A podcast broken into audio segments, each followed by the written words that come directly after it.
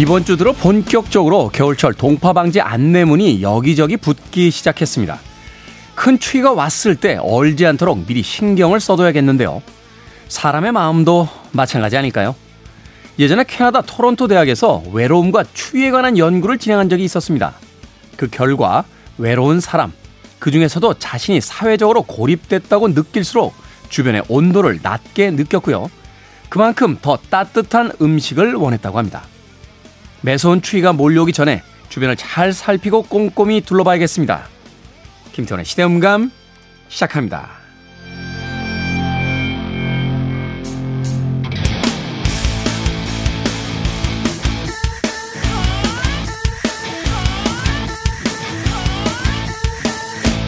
그래도 주말은 온다. 시대를 읽는 음악 감상의 시대음감 김태훈입니다. 자, 이제 겨울의 한복판에 들어와 있습니다. 이 겨울을 잘 견뎌내야지만 또 따뜻한 봄날을 맞이할 수 있을 것 같은데요. 뭐 사람의 마음도 그렇습니다만 동파에 또 위험이 있는 여러 곳에는 동파 방지를 위한 또 안내문이 붙기도 했죠. 앞서서 캐나다의 토론토 대학교에서 있었던 실험에 대한 이야기를 하나 해드렸었는데 심리학자인 지오프리 레오나르델리 박사팀의 연구였다고 그래요. 참가자들이 머무는 방의 온도는 모두 일정하게 맞춰놓고 한쪽 사람들에게는 버려진 경우를 연상하게 만들었다고 하죠. 이어서 두 그룹을 각기 어, 체감하는 온도에 대한 걸 기록하게 했더니 버려졌다라고 느낀 어, 사람들이 더 낮게 그 방의 온도를 기록했다고 합니다. 이어서 두 그룹으로 나눠서요. 온라인 공놀이 게임을 또 시켰는데 한 그룹은 서로 편을 이뤄서 공을 서로 주고받도록 했고 다른 그룹은 공을 혼자서 던지고 받고 던지고 받고 하게 했는데 게임을 마친 뒤에 뜨거운 커피나 뜨거운 수프 뭐 이런 뜨거운 음식을 더 원했던 그룹은 혼자 공 던지기를 했던 학생들이 있던 그룹이었다고 합니다. 그만큼 사람들에게 이 심리적 마음의 온도라는 건 중요한 것이 아닐까 하는 생각을 해보게 됩니다. 사랑하는 사람이 있다라면 이 추운 겨울도 굉장히 따뜻하게 뭔가 이벤트가 가득 차여 있는 행복한 계절로 느끼게 하는 반면 혼자만 있다라고 느끼게 된다라면 뭐 한여름의 날씨도 어 춥게 느껴지는 그런 사람의 마음에 묘한 작용이 아닐까 생각해보게 됩니다. 자, 주변 사람들은 춥지 않다라고 하는데 나 혼자 춥다라고 느낄 때 기온이 낮아진 것인지 아니면 외로움을 그만큼 더 타고 있는 것인지 한 번쯤 점검해봐야 되지 않을까 하는 생각이 드는군요. 김태원의 시대음감, 시대 이슈들 새로운 시선과 음악으로 풀어봅니다. 토요일과 일요일, 일라디오에서는 낮 두 시 오 분, 밤 열 시 오 분 하루에 두 번 방송되고요. 한민족 방송에서는 낮 한 시 십 분 방송이 됩니다. 팟캐스트로는 언제 어디서든 함께 하실 수 있습니다. 라우드니스의 음악 듣습니다. So Lonely.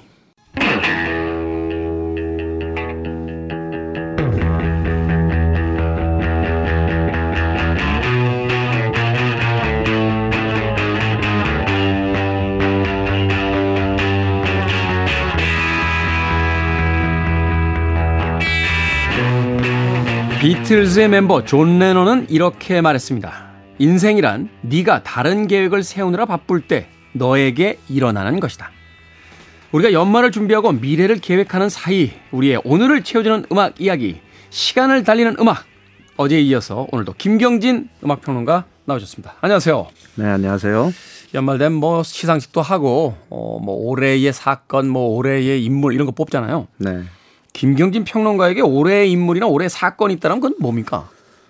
어, 사건은 잘 모르겠고요. 뉴스를 안 봐서. 그 네. 올해의 인물 음악계에서 어 정말 좋은 앨범들이 뭐 매년 느끼지 연말만 되면 느끼지만 네. 야, 어떻게 이렇게 좋은 멜로디 음악이 아직까지 남아 있을까 싶을 정도로 음. 꾸준히 나오고 있습니다. 그래서 올해도 뭐 그 연초에 그 빌리 아일리시의 새로운 앨범을 비롯해서 아, 그 음반 좋았죠. 예. 네, 뭐 다양한 뮤지션들 신인이든 기성 뮤지션이든 굉장히 많은 작품들이 나왔는데 역시 저는 최고는, 역시 최고는 비티에스 아니었습니까?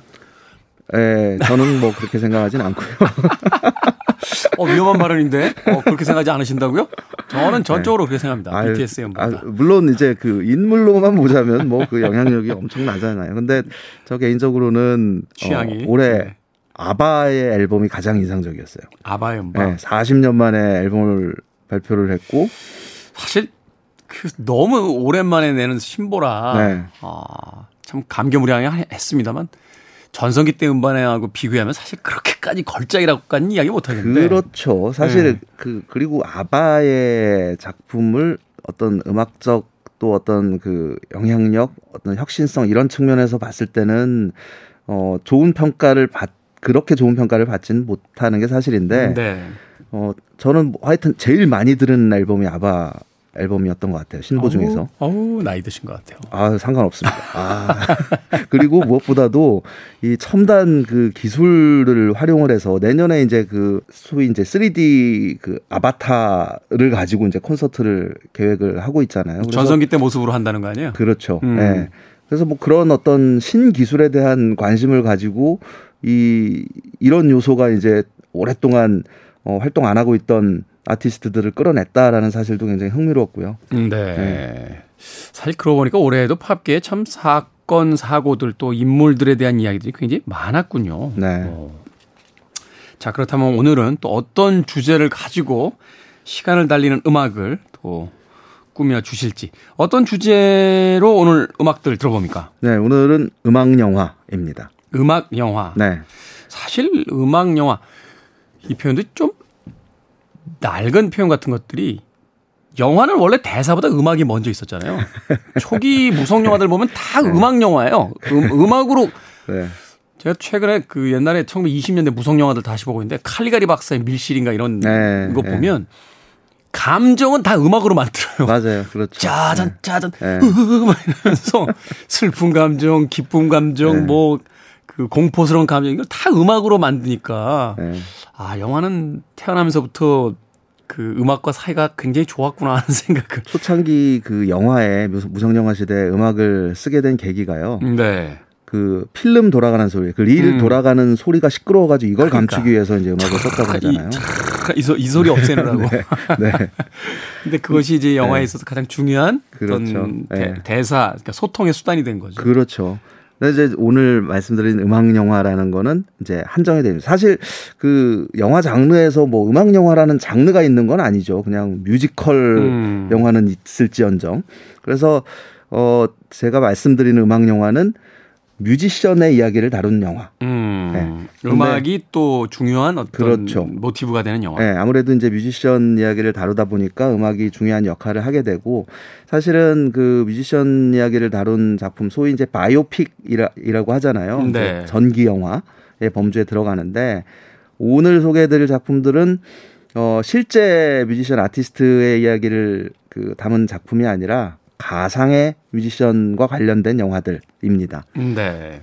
그 올해도 사실은 그 음악 영화라고 할 만한 작품들이 많이 개봉이 됐어요. 그래서 뭐 아레사 프랭클린 영화도 있었고, 네. 또 뭐 빌리 할리데이 영화도 있었고, 또 뭐 내년에도 뭐 엘비스 프레슬리부터 해서 뭐 비지스, 마이클 잭슨, 뭐 데이빗 보이 그 유명한 아티스트들의 음악 영화가 지금 계속 제작이 되고 있는데 이제 코로나 상황 때문에 이제 좀 개봉 상황이 어떨진 모르겠지만 아무래도 이런 뮤지션에 대한 이야기를 다룬 영화의 어떤 전성기가 아닐까 하는 이런 생각도 듭니다.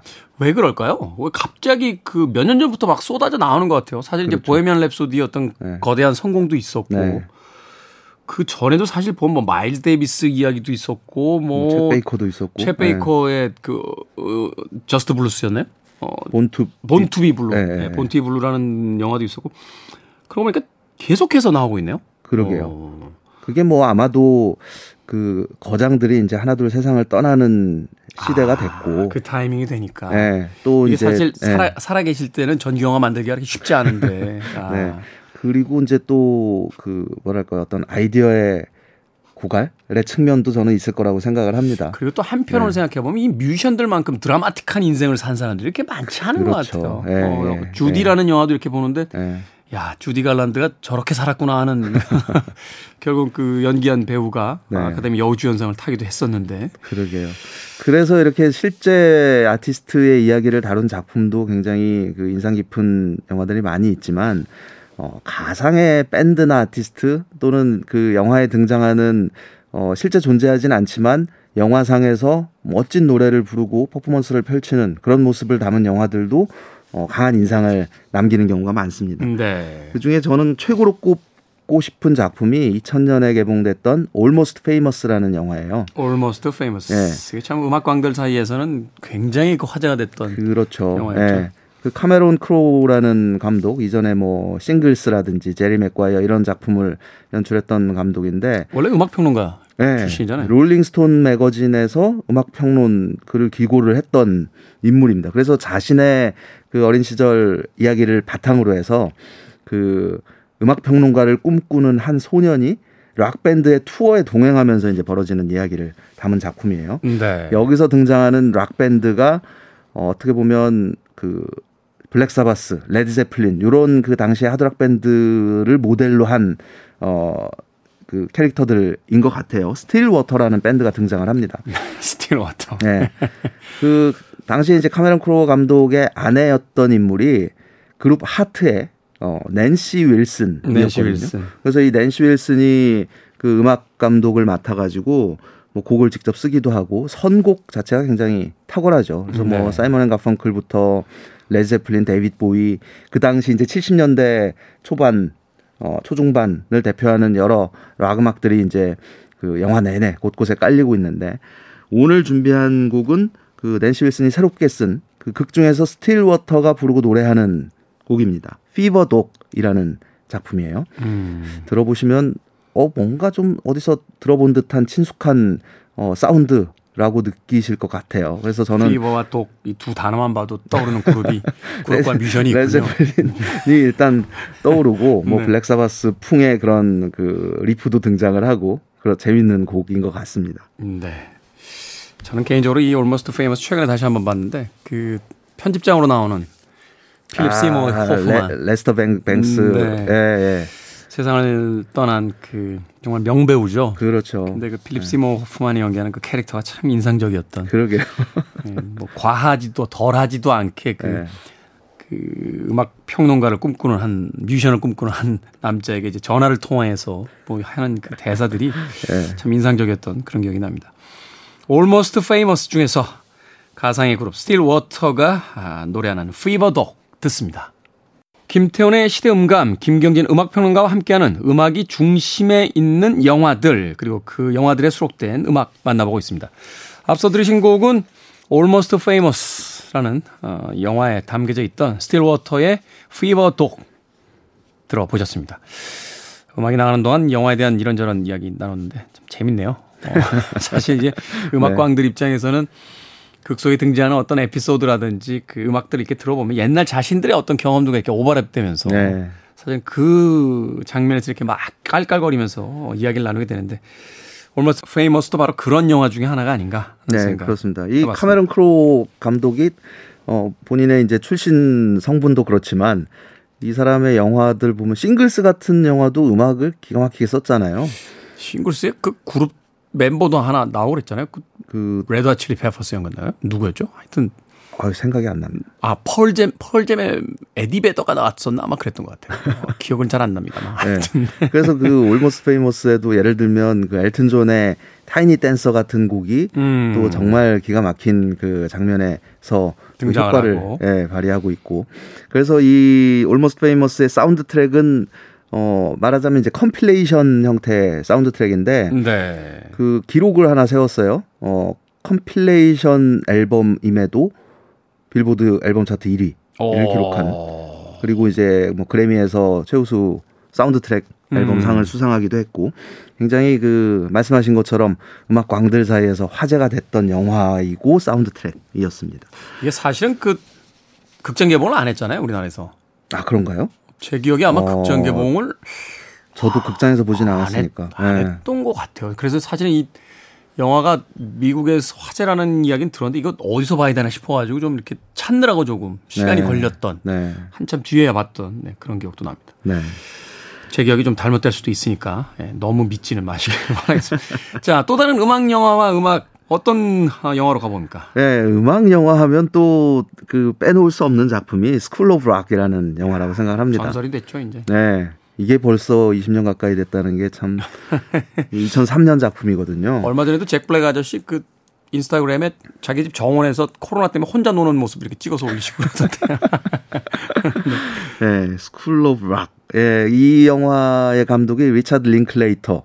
네. 그 리차드 링클레이터가 이전에 그 뭐 비포 선라이즈를 비롯해서 좀 뭔가 이 말랑말랑한 또는 좀 뭔가 실험적이고 심각한 아니면 이제 블랙 코미디를 하긴 했었지만 약간 너드 코미디라고 해요. 어, 예, 예, 모, 그렇죠. 약간 예. 모자란 친구들 예. 등장하는 그 코미디의 천재적인 재능이 있잖아요. 예. 근데 그 극대화시킨 작품이 이 스쿨 오브 락이라는 생각이 들어요. 네. 이 영화를 여러 번을 여러 번 봤는데 볼 때마다 느끼는 게 이거는 완전히 잭 블랙을 위한 영화구나. 원맨쇼에. 네, 거의 원맨쇼로 그냥 펼쳐지는 작품이구나 하는 생각을 합니다. 그래서 볼 때마다 이제 새로운 그 감흥이 생기는 것이 여기서 이제 그 잭 블랙이라는 인물이 그 그러니까 뻥을 치고 거짓말을 네. 하고 학교에 임시 교사로 들어가서 이제 아이들에게 이제 음악을 어 가르치는 일종의 이제 뭐 성장 드라마이기도 하지만 어 굉장한 그 코미디의 요소를 가지고 있는 작품인데 그 음악 광이잖아요. 본인이 이제 뮤지션이기도 하고. 네. 근데 예를 들면 칠판에다가 빽빽하게 그 대중음악 락 음악 그 패밀리 트리 그 히스토리를 그냥 쭉 그려가면서 아이들에게 가, 그 가르치는 모습. 이게 락 트리라고 하죠. 그렇죠. 이제 평론가라고 이제 하려고 하면 이제 그런 거 배우잖아요. 그렇죠. 이렇게 네. 여기서 이, 이 밴드가 나오고 저기서 저기 밴드가 나오고 네. 창세기인데 일종의 그거를 보면서 뭔가 이렇게 짜릿한 흥분이 느껴진달까요? 음. 그리고 뭐 도어스의 이런 음악을 모른단 말이야? 도대체 이 교육이 어떻게 가려고 이러고 이런 류의 이제 대사. 네. 그리고 이제 결국은 아이들로 구성된 이 밴드를 가지고 음. 어, 음악 경연대회에 나가서 또 멋진 퍼포먼스를 들려주잖아요. 네. 그래서 그 마지막 장면 어, 경연대회 무대에서 연주하는 정말 이 어떤 일종의 찡한 감동까지도 느껴지는 그 스쿨 오브 락이라는 곡이에요. 이 곡은 사실상 그, 그 뉴욕에서 활동하는 게라지 밴드인 무니 스즈키라는 음. 밴드가 이제 다 연주를 했는데 어, 잭 블랙이 이제 직접 노래를 하고 이 사람이 뭐 터네이셔스 D라는 그룹을 그룹 활동도 했고 네. 본인이 또 굉장히 그 노래를 또 되게 잘하잖아요. 그 사랑도 리콜이 되나요 보면은 맨 마지막 장면에 그 마빈 게이 노래 아주 멋있게 부르잖아요. 네, 그, 어. 네, 그 노래. Let's Get It On. Let's Get It On. 음. 네. 그래서 이 잭 블랙의 멋진 가창 그리고 이 멜로디가 전형적인 어떤 팔십 년대 스타일이랄까요? 귀에 쏙 들어오는 멜로디로 구성된 곡. 네, 두 번째 곡으로 준비했습니다. 네, 어떤 곡입니까? School of Rock입니다. 아, School of Rock. 동명 타이틀의 곡. 그 몇 년 전에 동영상 사이트 보니까 당시에 이제 스쿨 오브 락에서 그 그룹을 결성하고 같이 이제 출연했던 그 학생들이 이제 나이가 먹어서 컸잖아요. 그렇죠. 그 친구들을 다시 모아가지고 그 기념 파티를 하더라고요. 밴드 결성해서 네. 막 네. 자기들끼리 스쿨 오브 락 말하자면 이제 개봉 몇 주년 기념으로 네. 어, 멤버들끼리 모여가지고 막 노래 부르면서 노는데 참 음, 음악이라는 것이 무엇인가 다시 한번 생각해보게 됐습니다. 네. 영화 스쿨 오브 락 중에서 동명 타이틀의 곡. 시간을 달리는 음악, 우리 시대의 음악 이야기, 김경진 음악평론가와 이야기 나누고 있습니다. 스쿨 오브 락에서 스쿨 오브 락 듣고 왔습니다. 잭 블랙의 목소리 뭐 대단하네요. 걸갈해가지고. 네, 그렇죠. 네. 자, 음악 영화, 아, 이 음악 영화를 통해서 이제 자신의 어떤 취향이라든지 또는 어, 한때의 기억 같은 걸 이제 떠올릴 수 있는데 오늘 소개해드리고 있는 영화 빼놓고 어, 김경진 씨가 가장 좋아하는 음악 영화는 뭡니까? 제가 가장 좋아하는 음악 영화는. 음. Almost Famous입니다. 아, 처음에 등장했던 네. Almost Famous. 네. 음, 그렇군요. 저는 얘기 안 합니다. 아, 왜요? 저는 엠씨니까. 아, 그렇습니까? 네. 없는 거 아닙니까? 옛날에 뭐 있었던 것 같은데 요새는 모르겠어요. 다 네. 이거 보면 이게 좋고 저거 보면 저게 아, 좋고. 맞아요. 뭐 하나만 꼽는다는 게 사실은. 네. 네. 자, 우리나라에서 유독 그 음악 영화가 많은 인기를 얻어요, 대중적으로. 네. 그래서 예전에 그 원스라는 영화 처음 개봉했을 원스. 때 네. 그, 그 음반사에서 정말 놀랐었어요. 그 영화가 그렇게까지 히트할 영화가 아닌데 사실은. 네. 거의 독립영화에 가까운 영화인데. 그렇죠. 그게 이천칠 년에 이제 개봉이 됐었는데 사운드 트랙이 십만 장 이상이 팔렸으니까. 정말 그 뮤지션들이 어마어마... 깜짝 놀랐다는 거 아니에요? 네. 한국에서 왜 이렇게 많이 사냐고. 그렇죠. 그리고 뭐 그 몇 년 후에 비긴 어게인이라는 네, 역시 존 카니 감독의 영화였는데 네. 그 영화도 유독 우리나라에서, 우리나라에서 크게 폭발적인 있잖아요. 인기를 얻었었고 우리나라하고 일본 쪽 감독이 바로 이런 음악 영화들 굉장히 좋아하는 분위기가 있는 것 같아요. 그런 것 같습니다. 아. 네, 아무래도 그 음악 노래가 이제 어, 귀에 익은 노래 또는 뭔가 감성을 건드리는 자극하는 이런 음. 음악이 나오는 영화면은 음. 어, 좀 영화적으로는 조금 떨어지더라도 굉장한 그 매, 많은 관객들을 매료시키는 것 같다는 생각을 해요. 아니 그 보헤미안 랩소디 때도 그랬죠. 뭐 싱얼롱 관람관이라고 해서 노래 따라 부르면서 영화 보고 그 러닝 셔츠라고 하죠. 네. 그, 그 셔츠를 다 맞춰 입고 와가지고 앉아서 관람하고. 그러게요. 네. 참, 참 음악에 대한 우리나라의 어떤 사람들의 이 팬들의 사랑도 대단하다는 생각 네, 다시 한번. 정말 각별한 것 같아요. 라라랜드 때도 그랬었죠. 그렇죠. 네. 반복 관람이 계속 늘고. 그러게요. 네. 그런 영화 중에 하나가 또 그 여자 작사 그 남자 작곡이라는 영화. 이야, 그 여자 작사 그 남자 작곡. 네. 네. 이 원래 제목이 뮤직 앤 리릭스잖아요. 그렇죠. 어, 이건 우리말 제목을 참 잘 맞는 것 같아요. 뭔가 음. 되게 감성적이랄까. 뮤직 앤 리릭스니까 음악과 가사 뭐 이렇게. 그렇죠. 예, 예, 예.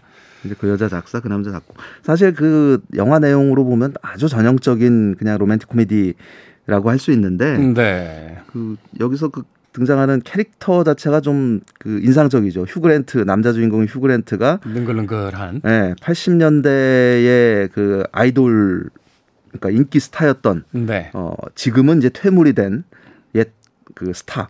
보고 있으면 약간 네. 테이크 데이시나 옛날 그 백스트리트 보이스의 그 메인 멤버가 아니라 약간 뒤쪽에 있는 멤버처럼 이렇게 나오는데. 네. 네. 그래서 그 이 영화 시작할 때.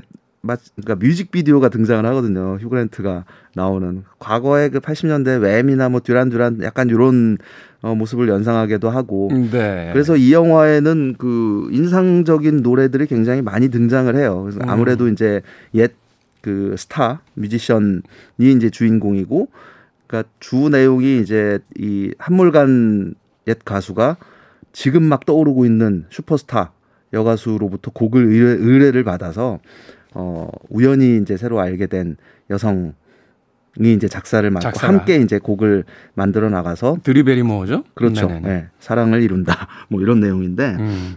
그, 그 곡을 의뢰한 그 스타 가수가 이제 헤일리 베넷이라는 배우거든요. 근데 네. 딱 브리트니 스피어스의 전성기 모습을 연상케 하는 음. 네, 그런 이미지를 가지고 있습니다. 이 두 사람이 그 마지막 장면에서 노래하는 어, 아주 멋진 노래가 있죠. 이 곡이 또 우리나라에서도 큰 사랑을 받았었는데 Way Back Into Love라는 곡입니다. 네.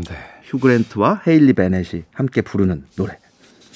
이 영화가 개봉이 됐을 때 이제 소위 싱크로율이라고 하는데 이 휴그랜트의 그 젊은 날의 스타였다가 이제 몰락한 작곡가의 네. 그 모습이 마치 휴그랜트 본인의 젊은 날에 정말 대단한 세계적인 스타였다가 그러게요. 그 여러 가지 사건을 겪으면서 이제 조금 한몰 가버린 그런 네. 배우가 돼버린 그 네. 어떤 모습과 오버랩이 되면서 영화 참 웃으면서도 한편으로는 찡하기도 했던 그러게요. 그런 영화로 네. 기억이 됩니다. 슈그랜트와 할리 베넷이 함께한 영화의 실질적인 주제곡이죠. Way Back Into Love 듣습니다. 그 여자 작사 그 남자 작곡의 슈그랜트와 할리 베넷이 함께한 Way Back Into Love에 이어진 곡 아담 리바인이 불렀죠. 어, Begin Again의 담겨있던 로스트 스타까지 두 곡의 음악 이어서 듣고 왔습니다. 이 곡이 아마 설명이 필요 없는 곡이긴 합니다만 간단하게 네. 설명을 해주시면. 그게 이제 이천십삼 년이었어요. 아직 그 연도 그리고 그 상황이 저는 정말 어, 어제 일처럼 기억이 나는 게 네.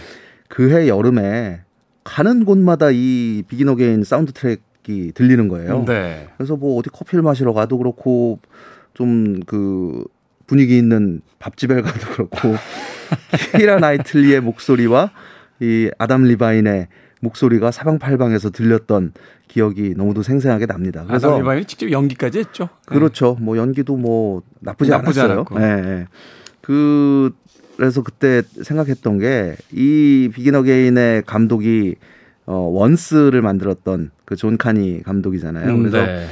아, 우리나라는 정말 이 존 카니 감독이 우리나라 사람들한테 고마워해야 될 것 같다라는 생각까지 했었는데. 존 카니의 전 재산의 한 삼분의 일은 한국에서 벌어주지 않았겠습니까? 그래서 이후에 이천십육 년에 싱스트릿이라는 영화도 국내에서 좀 물론 이 전작들만은 못했지만 네. 좋은 평가를 얻었었거든요. 저도 그 영화 재밌게 봤어요. 네. 네. 그래서 이 그 비긴 어게인에 등장하는 여러 노래들 중에서 이제 그, 그 극 중에서 그 키라 나이틀리는 잘 못 나가는 신인 가수, 아담 리바인은 어느 순간 슈퍼스타가 슈퍼스타 되버린. 예. 네. 네.